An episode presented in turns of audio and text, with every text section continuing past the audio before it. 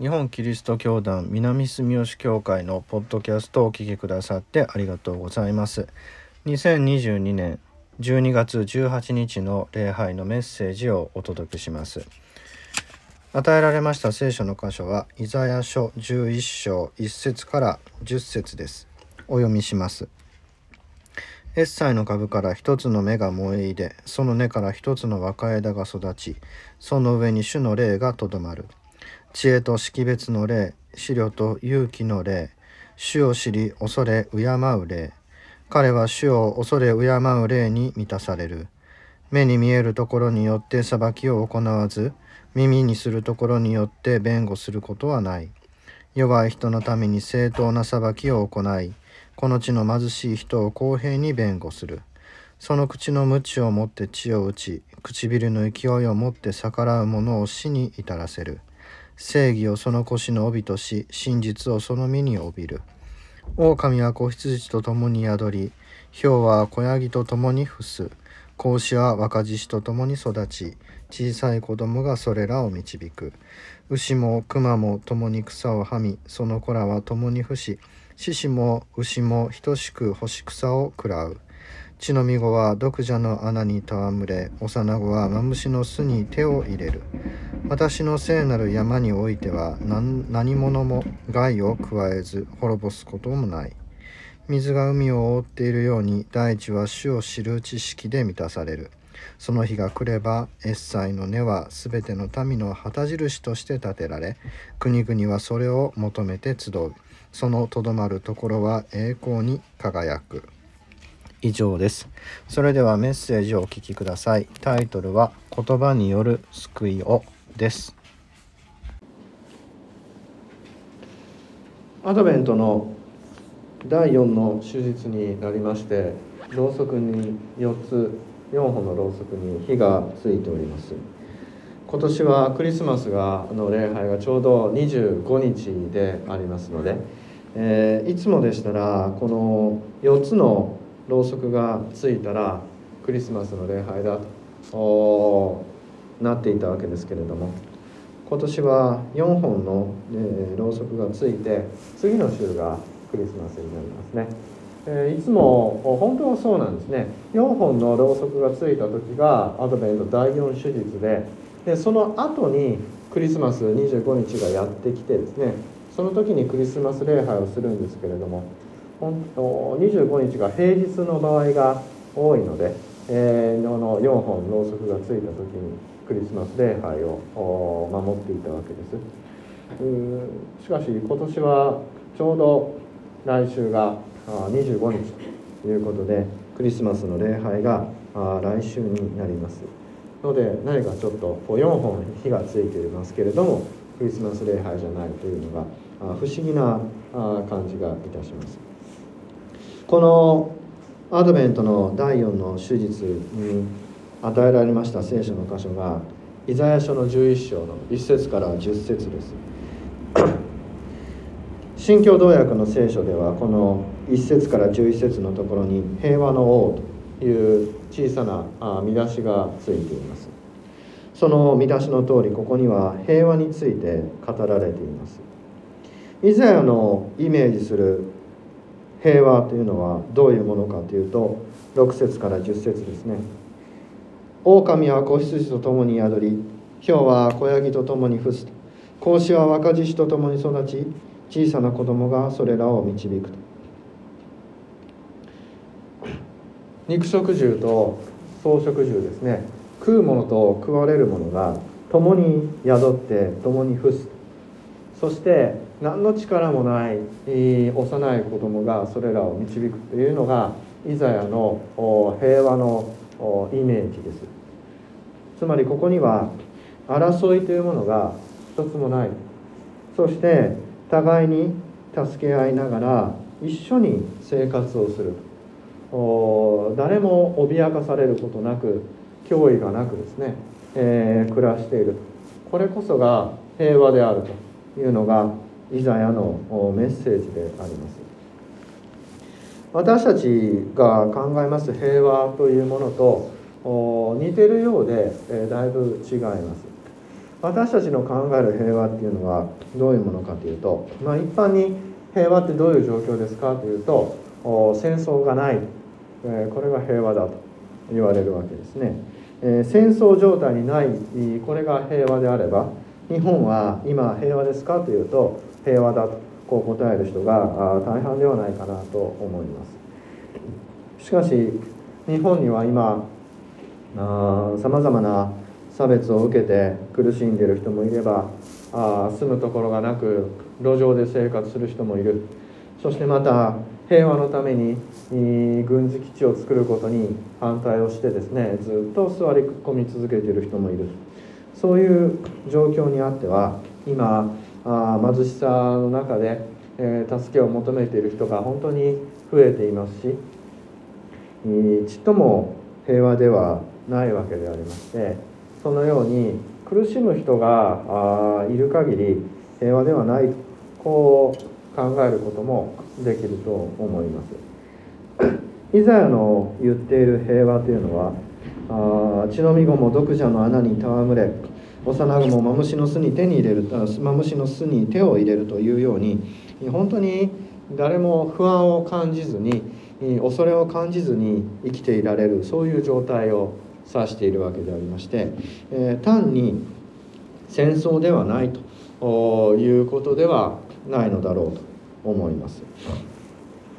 私たちの目指すべき平和というのはこのような平和であってほしいと私は思います。しかしなかなかそれは難しいことであります。今の日本はあ軍事的な装備をですね、何兆円もかけて、えー、買い揃えて、えーまあ、いわゆる軍事大国になろうとしています。普通であればそれは国民がですね、主権者たる国民がそういう方針、どういうふうな国にするかっていうビジョンを持って、その国民のビジョンを実現するために政治家がそれに取り組むというのが国民主権であって、えー、民主主義なんですけれども、今の日本はその民主主義がもう破綻しておりまして、国民のことは何も考えずに一国の首相がですね、自問自答して武器を買うことを閣議決定するというこのむちゃくちゃな方法で 軍, か軍事拡大、軍拡にですね、えー、突き進んでいるわけで、平和からはどんどんと遠ざかっていっています。どうしてそれほどに軍備をですね、えー、武器を装備を買うかというと、まあ、その理由としてはあ武装することによって、えー、バランスを保って、えー、戦争が起こらない状態にするのだと、こういう理屈ですね。えー、みんなが武装すればあ互いに牽制し合って戦争がなくなると、抑止力という発想ですけれど、これはもう明らかに、えー、間違っているわけでありまして、誰かが武装すればああもう戦争するつもりだなと思って、えー、それをから身を守るために自分たちが武装することによって、周りの人たちから見ればあこの国も戦争する気なんだなと思うと、こうやって、えー、怯えと不安と不信が広がっていって、えー、ちっとも平和ではない世の中が出来上がるということは、火を見るよりも明らかであります。もし自分の住んでいる隣の家の人がですよ、何か武器を買い集め出したら、これは怖いのであって、その人にいつ襲われるかわからないという不安を周辺の人たちに与えるだけでありまして、平和をその人が武器を持ってるからあの人には近づかないでおこうと思うかというよりは、何とかしてその人たちを取り締まってほしいと考えるのがあ人の心でありまして、えー、武器を持ってしまったからには戦争が起こってしまうのであって、戦争を起こさないためには、このイザヤが書いているように、えー、襲う側がと襲われる側がですね、もう手を取り合って一緒に歩むしかないわけです。ここからここまでが敵、ここからここまでが味方と線を引いてえー、争うのではなくて、えー、敵と味方の垣根を取り去って、えー、共に宿り、共に伏し、共に育ち、共に食べる、このことができなければ永遠に平和はやってこないわけです。イザヤの求める平和、我々に示された神の平和と今日本が突き進んでいる道というのは全く逆であるということが言えると思います。私たちはこのイザヤの示す平和を求めて歩んでいかなければなりません。ではそのような平和を実現するにはどうすればいいかと、そこで出てくるのがこの平和の王という発想です。エッサイの株からと書いてありますが、エッサイというのはダビデのお父さんですね。ダビデの血筋ということです。エッサイの株から一つの芽が萌で、その根から一つの若枝が育ち、その上に主の霊がとどまると。つまりここで言われているのはダビデ王というのが一つの模範としてイメージされているわけで、新しい王様もダビデのように人々を治めるんだという発想であります。その王の上にはですね、主の霊がとどまる。知恵と識別の霊、思慮と勇気の霊、主を知り恐れ敬う霊だ。このような霊に満たされて人々を支配する、この王が平和をもたらすんだと、こうイザヤは言うわけです。平和のうちに人々を支配するためには、知恵と識別、思慮と勇気、そして神を恐れ敬うと、このことを知っていなければならないわけです。知恵と識別というのは何かと言いますと、その後書いてある目に見えるところによって裁きを行わず、耳にするところによって弁護することはないと、弱い人のために正当な裁きを行いと、この地の貧しい人を公平に弁護すると、これが知恵と識別であります。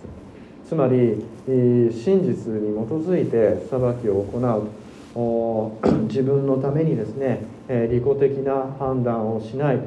恣意的な法の運用をしない、そういうまさに正しさというものが知恵と識別であります。思慮と勇気、思慮と勇気というのは、あその口をもの無知をもって地を打ち、唇の勢いをもって逆らう者を死に至らしめると。つまりこれは軍事的な思慮と勇気なわけでありますけれども、ここで言われているものも口の無知と唇の勢いということであって、武力によってではなくて言葉によって人々を治める、これが思慮と勇気であります。時には勇気を持って厳しい言葉を掲げなければいけないし、そのためにはあ人に言葉を伝えるためには深い思慮が必要とされる、これが思慮と勇気の例であります。そしてそこがあどうやってその知恵と識別、思慮と勇気の霊を持つかというと、主を恐れ敬う霊によってです。主を恐れることは知恵の始まりであると箴言にも書かれているように、まず何よりもこの主を知り恐れ敬うことによってこそ、私たちは知恵と識別、思慮と勇気を得ることができる。これを兼ね備えている人が平和の王であります。正義をその腰を帯とし、真実をその身に帯びる。正義と真実、これによって人々を治める、これこそが平和の王であります。考えてみれば、今の日本の総理大臣や国会議員はこの真逆だな、正義もなければ真実もないと、そのことが国民の目からは明白であるにもかかわらず、それに見ようとしない、そのような政治家たちが国を治めるからこそ、今のイザヤが求める平和とは全く逆の方へ私たちは突き進んでいるわけです。私たちは一体どうすればこの平和の王を迎え入れることができるんでしょうか。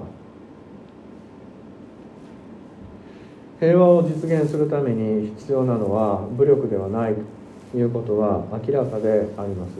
でありますから私たちも数や力に頼って今の政治をですねひっくり返して平和を実現させるというのは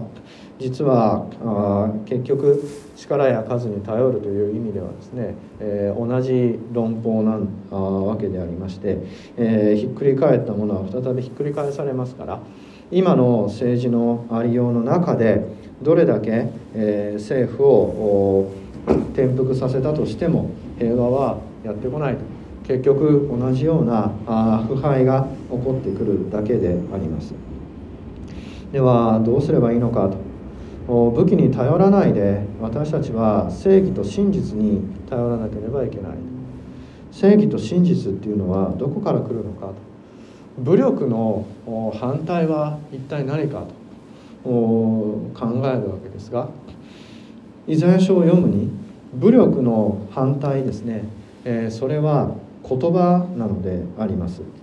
普通であればその権威や力武力で人々を支配するがこの平和の王は口の無知と唇の勢いを持って支配するわけでありまして、えー、もちろんそれは言葉を指しているわけです。私たちは言葉によって平和を求めるこれがイザヤ書の言っていることなのではないでしょうか。言葉でどうやって平和をもたらすことができるのかということですが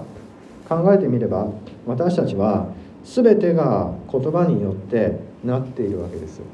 法律も言葉ですね。で軍拡を決めたあ閣議決定っていうのも言葉ですね。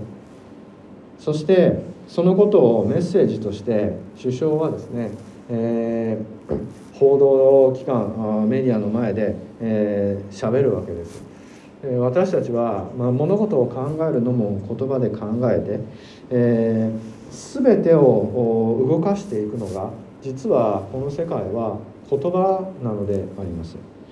何かを決めた時にもそれを発表するのも言葉だしコミュニケーションするのも言葉だし今世界中で、えー、エスエヌエス やインターネットを使ってですねたくさんの言葉が行き交ってそのコミュニケーションによって私たちの社会というのは成り立っているわけです。何かを考える時にも私たちは言葉で考えるし何か一つの物事を決めたり作ったり買ったりする時にも全部言葉によって情報を集めてそこからあ物事を考えて結論も言葉で出すわけですね。私たちっていうのはそのように全て言葉によって生きているわけです。ヨハネによる福音書は言います。初めに言葉があったこの言葉の中に本当に正義と真実を取り戻すということこそが私たちの目指す平和です。今の社会にあふれている言葉のなんとこう空想なことか偽りがあふれて中身のない言葉が蔓延しています。本当に心から出てくる正義と真実の言葉これに耳を傾けそして自分の語る言葉に正義と真実を求めるのであればその言葉から私たちは平和を生み出すことができるのです。私たちは武器は持っていませんけれども言葉は持っています。隣の人にかけるその一言や毎朝出会った人に対する挨拶や自分の思いを人に伝えようとする思慮と勇気によって私たちは少しずつその平和イザヤが描く平和のイメージを私たちの周りに伝えていくことができるはずです。どれだけ政治家が言葉の勢いで、えー、軍備を買うと言ったとしても国民が本当にそれは必要ないと皆で言うことができればそれを実行することはできないわけでありまして、えー、その政治家の言葉に、えー、踊らされてですね、えー、軍事的に、えー、軍備を拡張することが平和の道だと信じている人々が本当にたくさんいるがために日本は軍事へ傾いていくわけですから、戦争へ向かっていくわけですから、本当の平和とは何かということを私たちが一生懸命熱を持って語ることができれば、私たちはこの国を平和へと導くことができるわけで、そこには銃も弾薬も必要ないわけです。私たちは言葉によって平和を目指すことができると。武器の真反対にある、対極にあるのは言葉であるということを、今日私たちはよく聞いておきたいと思います。考えてみれば、イエス様が武器を持ったことは一度もありません。イエス様はどうされたか、人々に語られました。真実と正義を持って本当のことを語ってくださった、その真理の言葉に人々はあ喜びを覚え、えー、救いを見出してイエス様に付き従ったのであります。私たちが本当に神様の真実を語るときに、私たちの言葉はそこに力を持って平和を実現する、そのような働きを持つのだと思います。私たち日々いろいろな言葉を語りますけれども、その言葉の一つ一つにですね、神様の聖霊の働きを求めて、平和を求めて、えー、喜びのうちに互いに愛し合う、そのような支え合うような言葉によって平和を求めていきたいと、そのように願います。祈りましょう。天の神様、今日の御言葉を感謝いたします。今のこの戦争へ突き進んでいく世界において、私たちに必要なものを今日あなたは教えてくださいました。それはあなたを恐れ敬う思慮と分別によって生み出された知恵と識別の言葉であります。神様、私たちが日々あなたを求め、日々あなたに祈る、その言葉を持ってこの世に平和をもたらすことができるように、私たちに力と勇気を与えてください。私たちが恐れることなくあなたを語り、福音を述べ伝え、人々に仕え、喜びと癒しの言葉を持って互いに励め合し合うことによって平和をもたらすことができますように、今私たちのこの教会もさまざまな言葉によって人々の関係が乱れているところもありますけれども、そのような思いを超えてあなたが私たちを一つにしてくださって、言葉による救いを与えてくださいますように。言葉を発する者と受け取る者とのその思いの違いによる誤解によって、私たちは互いに争い合うものです。しかしその言葉の壁を越えて、私たちの思いは一つ、あなたを信じ平和を求める、そのことを私たちが実現することができるように、どうぞ私たちにあなたのあなたを恐れ敬う心を与えてくださいますように。クリスマスを間近に控え、今私たちが歩んでいるこのアドベントの時に、私たちの心にあなたが住んで、一人一人悔い改める心が与えられますように。この願いと感謝、私たちの主イエスキリストの皆によって御前にお捧げいたします。アーメン。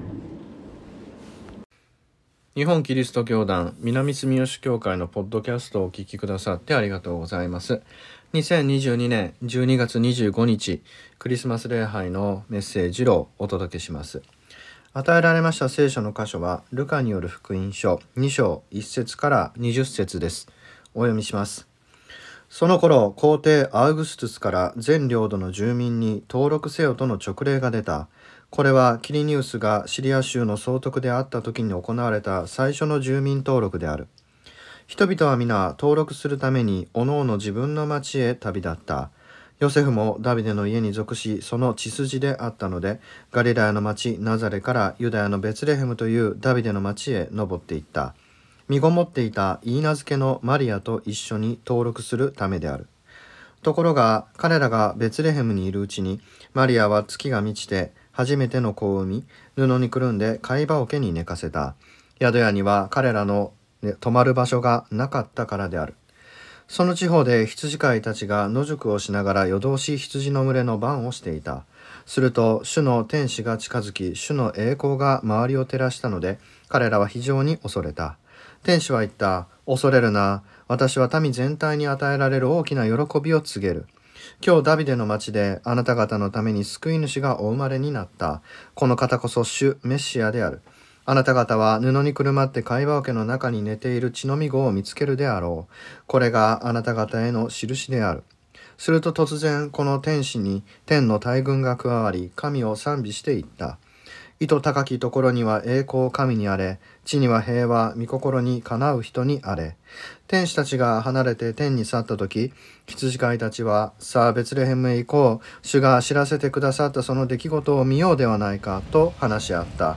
そして急いで行って、マリアとヨセフ、また貝羽桶に寝かせてある乳飲み子を探し当てた。その光景を見て羊飼いたちはこの幼子について天使が話してくれたことを人々に知らせた。聞いた者は皆羊飼いたちの話を不思議に思った。しかしマリアはこれらの出来事をすべて心に収めて思い巡らしていた。羊飼いたちは見聞きしたことがすべて天使の話した通りだったので、神をあがめ賛美しながら帰っていった。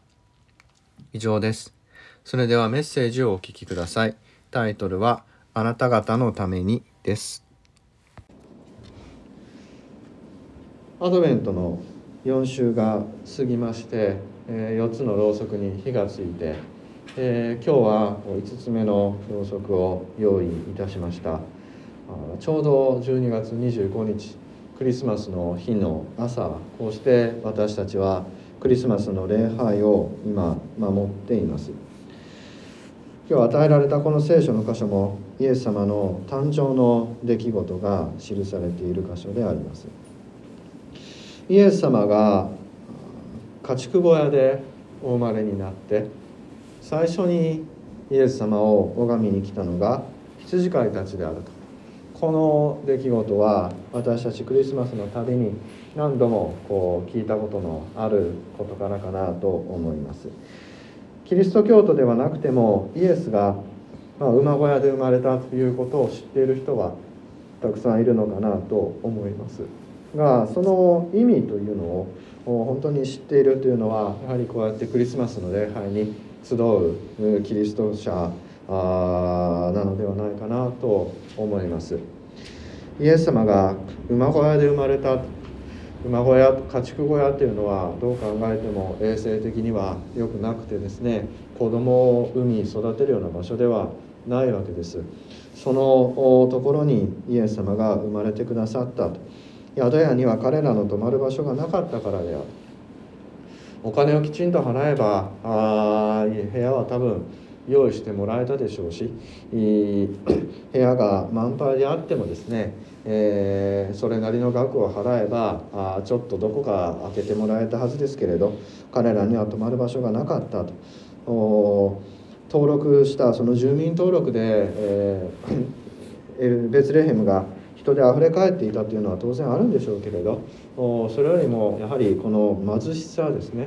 これの象徴として、えー、家畜小屋というもの場所があ選ばれているのだろうと思います。貝羽桶、動物たちがご飯を食べるその貝羽ですね、それを入れる桶に寝かせていたというわけですから、非常にこの貧しさが際立っている箇所ではなかろうかなと思います。そしてそのようなイエス様を拝みに羊飼いたちがやってくると。天使が突然野宿している羊飼いたちのところに現れて、今日あなた方のために救い主がお生まれになったと、こう宣言をするわけです。野宿、夜通し羊の群れの番をしているわけですから、寝られないわけですね。いつ狼などが襲ってきて羊を襲うかもしれないと、非常にこの重労働であります。で、羊の番ですからあご飯も世話もずっと見ていないといけないので、目を離すことができませんね。羊飼いというのはそのように非常にこう厳しい仕事であったということが分かります。そしてこれもよくお聞きになったことでしょうけれど、そうやって四六時中羊の群れの番をしていなければいけませんから、律法を守ってですね、えー、捧げ物をしたり、えー、安息日を守ったり礼拝をしたりということができませんから、羊飼いというのは基本的にその律法を守ることのできないいやしい職業として考えられておりましたので、え羊飼いというのは当時の社会では非常にこう社会から阻害された、周辺に置かれた、あそしてまた経済的にも底辺の仕事であったとこう伝えられています。そのような人たちに向かって天使は言うわけですね。あなた方のために、この羊飼いたちがもしそのイエス様を見に行って、えー、立派な寝床で寝ているですね、えー、宿屋のこうにかいとかそういうところで暖かい部屋で寝かされている羊子供を見たら、これのどこが私たちのための救い主なんだと思ったのではないかなと、そう思います。自分たちが慣れ親しんだその家畜小屋ですね、動物の匂いがして、えー、動物たちが草をはんでいてですよ、おそして、えー、寒さの中で、えー、一番その動物を育てるために大事な会話を入れるその桶のところに、えー、子供が寝てるわけですね。もう命の象徴のようなもんですね。そこに子供が寝ていると、その子供を見つけたら、確かにこの羊飼いたちは、ああまさにこの子供は私たちのための救い主だとこう感じることができたんだろうなと、そう思います。そうやってイエス様というのは苦しさと貧しさのただ中にあって、今苦しんでいる人のための救い主、希望の光としてこの世に来てくださったんだというのが、今日のこのルカによる福音書のにしょういっせつからにじゅっせつを読むときに繰り返し語られてきたあ物語ではないかなと思います。そして私もクリスマスのたびにこのようなイエス様があお生まれくださったということを思い起こしてですね、今あ釜ヶ崎で野宿をしている人々、今その沖縄の辺野古で、えー、戦争反対で、えー、新基地の建設に反対して座り込んでいる人々、お今戦争のただ中にあって、えー、攻撃にさらされている人々、そして、えー、そうではなくてもお一生懸命働いても働いても お, お金を稼ぐことができずに、貯金もままならない非正規雇用で、えー、働いている日本人のほぼ何て言いますか ななはちわりがそうだと思いますけれども、今貧しさのただ中にある人々ですね、そのような人々の救い主としてのイエス様というのを思い描いて、本当にイエス様というのは今私の救い主なんだなとこう実感しつつクリスマスを迎えています。それがですね、このさんねんかんですね、新型コロナウイルスの流行によってよりその思いが際立ってきたかなと感じています。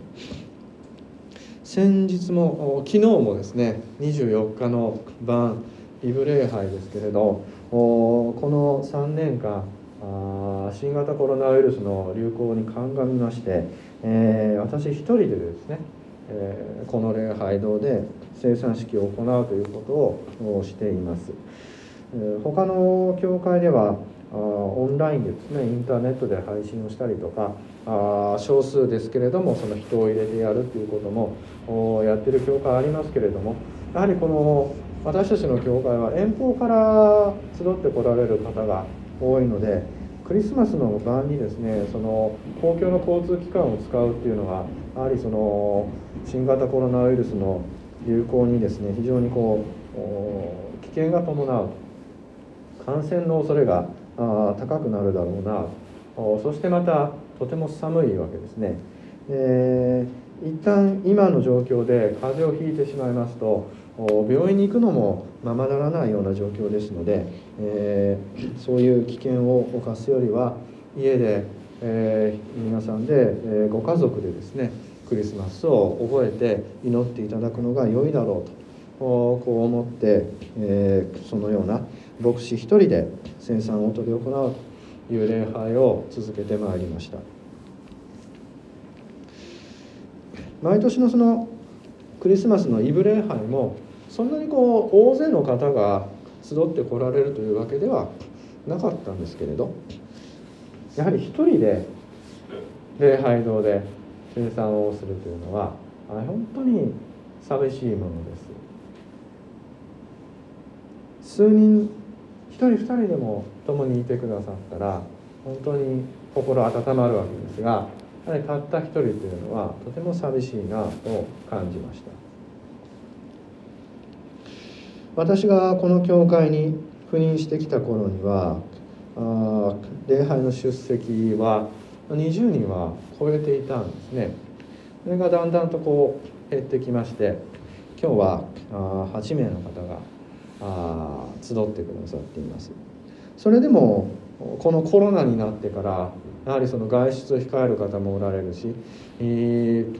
ー、家族があまた職場がとかいうことで、えー、外出できなくなる、そういう場合もありますし、徐々にやはり、えー、人の出席が減ってきていまして、今日はちめいいてくださいますけど、これでも多い方なんですよね。そう考えると非常にこう寂しくなったなという気がいたします。ついこの間ですかね、えー、教会のすごく盛り上がっていたといいますか、教会を建てて、えー、人々が集まってきて、こう南住吉教会ですねを建てて人が集まってきて、えー、非常に盛大なバザーをやっていた頃にこの教会に通っておられた方からお電話をいただいて、えー、ちょっともう南住吉まで行くのは大変だから今自分の住んでいる近くで教会を探したいというお話をなさったんですね。でその時にちらっとこの今の状況を話をしますと、非常に驚かれて、もう私たちの時には何十人といたのに今本当にそんなに少なくなっているのかとびっくりされて、そして非常に悲しんでくださったのがよく覚えています。普通、まあ一般にはそうやって人数が減っていって、えー、この先どうなるのかなという心配の中にある時にはですね、えー、何かこう人数を増やすためにいろいろ手立てを考えてですね、呼び込んでいかなきゃいけないんじゃないかと、そう考えるわけです。で実際に多くの教会はあの手この手でですね、えー、人を集めていますね。コンサートをしてみたり、それこそバーザーをしてみたり、えー、まあいいか悪いかは別にして一人信徒は一人誰か連れてきましょうというようなことをやってみたりとか、まあ、あいろいろいろんなことが考えられます。しかし私たちもそうやって人を呼んでくればいいのかもしれないんですけれど、そうなってくると人を増やすというのが目的になってしまってですね、ここに集って一人一人が神様と向かい合うということが礼拝の本質であるはずなんですが、それがこう見失われていくということも今の世の教会では起こっていますね。それが究極的に行き着いたところにカルトが生まれてくるわけです。人を集めてお金を集めて大きくなるっていうことが目的になってしまって、そのためには手段を選ばない、神様をないがしろにしていくと。でもイエス様はおっしゃったわけです。神と富とに仕えることはできない。富を追い求め始めた時に、大きさ、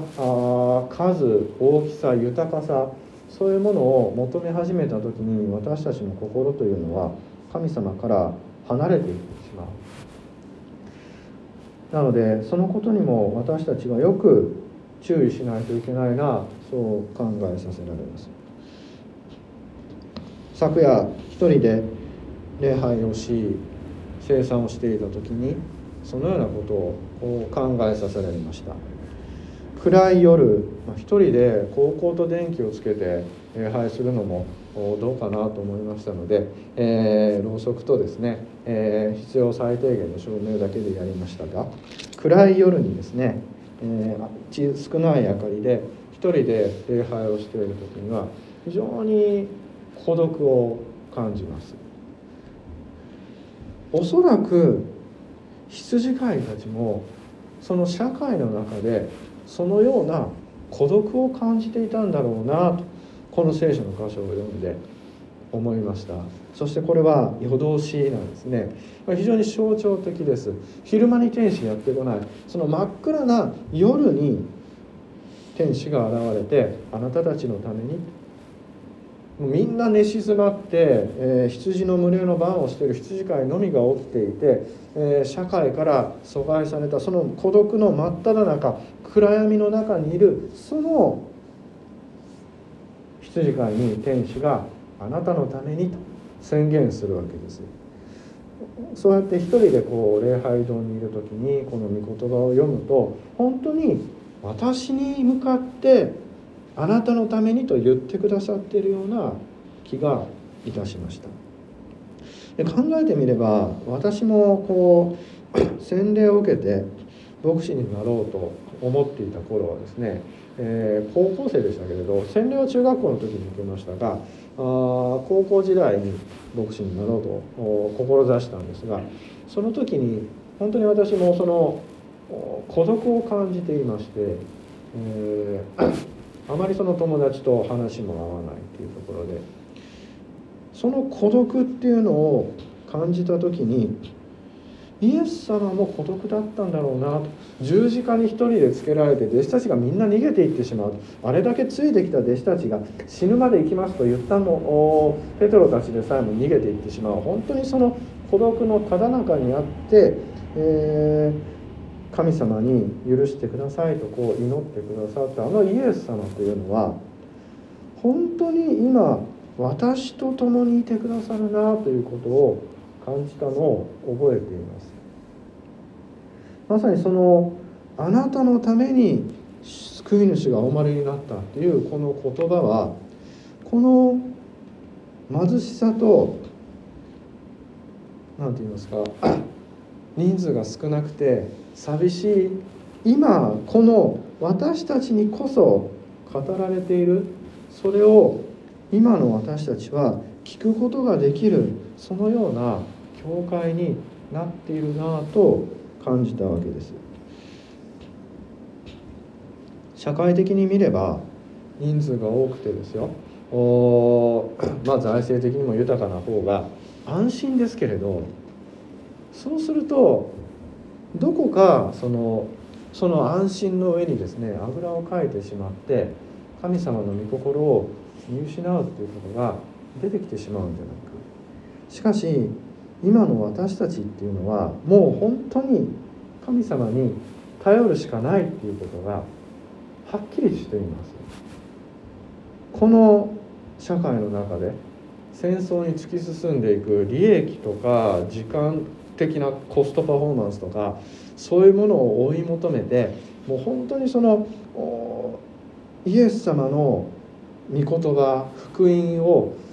蹴散らしてですね、自分の利益を求めることに突進していくようなこの世の中にあって、そこに迎合してその子の人たちを呼び集めてくるっていうのは、教会的にはですね、どう考えてもおかしい。今この社会の中でこの貧しさを味わっているということは、おそらく私たちが御心にかなっているからなんで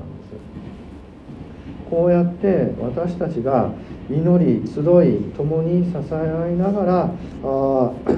のあなたのために救い主がお生まれになったというメッセージを本当に私たちのためなんだと聞くことができるということが、多分今の私たちの本当の救いであり喜びなんではないだろうか。しかしこのままではやはり教会というのがなくなっていってしまうなと、それはどうなのかと思います。羊飼いたちに与えられた救いの印、それは赤ちゃんでした。一人たった一人の小さい子供ですね。たった一人の小さい子供がそこに与えられて、何が救いになるのかと思いますけれど、羊飼いたちはその子供を見て喜びにあふれて、ああ本当に私たちは救われたと思って帰っていったんですね。子供たちにはそのぐらいの希望があるわけです。考えてみれば、今うちの教会にも子供たちが結構来てくれるんですね、えー、あの子供たちを本当に大事にしてあげたいなと思います。えー、今のその世の中っていうのは速さが求められているので、短期的にその結果を出すっていうことが求められますけれど、でもあの子どもたちをもっと教会が楽しいな、いいな、神様っていいなって思えるように育てていくことができれば、長期的に見れば多分私たちのこの教会もこの住吉の地にあってですね、かけがえのない存在にもっともっとなっていくことができる。今のこの日本の社会っていうのは、子どもの教育のお金を保障をどんどん削って軍備に回していきますね。これが間違ってるってことは明らかです。だったら私たちはその逆を言ってですね、子どもたちを一緒に育てていける、そのような教会になることができれば、南住吉教会ももっともっと神様のためにお役に立てるのかなと、そう思います。クリスマスのこのメッセージがこんなに何て言いますか、身近にですね感じられたクリスマスっていうのは あ, あまりなかったなと、私はこれを昨日イブの礼拝をしている時にこう感じました。今日のこの礼拝はあここに集ってくださっている方だけではなくて、その録音をしてですね、えー、インターネットで聞けるようになっていますので、この場にいない方も今共にいてこうやってメッセージを聞いてくださっています。えー、そのような人たちがあまた再びこの場に集ってきてくだされば、あ私たちのこの礼拝ももっともっと豊かになるだろうなと思いますし、今それこそご病気であるとか、またご家族の看病であるとか、あ家庭の事情であるとかによってですね、えー、礼拝に来られない方も思いを寄せてメッセージ聞いてくださっているというこのことに、えー、喜びを持ってですね、希望を持ってまた新しいこのいちねんを迎えたいなと、そう思います。クリスマスの希望というのはそのように、えー、たった一人の赤ちゃんがこの世に与えられる。力強くてなんかヒーロー的な力を持っている人がリーダーシップ持ってカリスマが国をなんか動かしていくっていうんじゃないんですね。幼子がそこに与えられた、この意味を私たちよく考えながら、本当に今私たちが守り大切にして育てていかなければいけないものは何かということを一人一人よく考えながら、このクリスマスを過ごして、えー、新しい年に向かって歩んでいきたいと、こう願います。祈りましょう。天の神様、今日の御言葉を感謝いたします。このクリスマスの時にこの場に集い、あなたの一人子であるイエス様のこの誕生を共に喜ぶことができましたことを感謝いたします。この南住吉教会をあなたが祝福し、あなたのメッセージであるあなた方のために救い主がお生まれになったんだと、この御言葉を本当に自分の事柄として聞くことができる、この幸いを感謝いたします。今孤独にあり、苦しみにあり、悲しみに沈んでいるその一人一人にも同じように、あなたのために救い主が生まれてくださったんだと述べ伝えるものとならせてください。あなたの助けを必要としている人々はこの世に本当にたくさんいます。どうか私たちがそのような一人一人にあなたの御言葉を、救い主の希望を述べ伝えることができますように。今日この場にいない人々にもあなたがそばにいてくださって、その救いの喜びと希望を届けてくださいますように。この願いと感謝、私たちの主イエスキリストの皆によって御前にお捧げいたします。アーメン。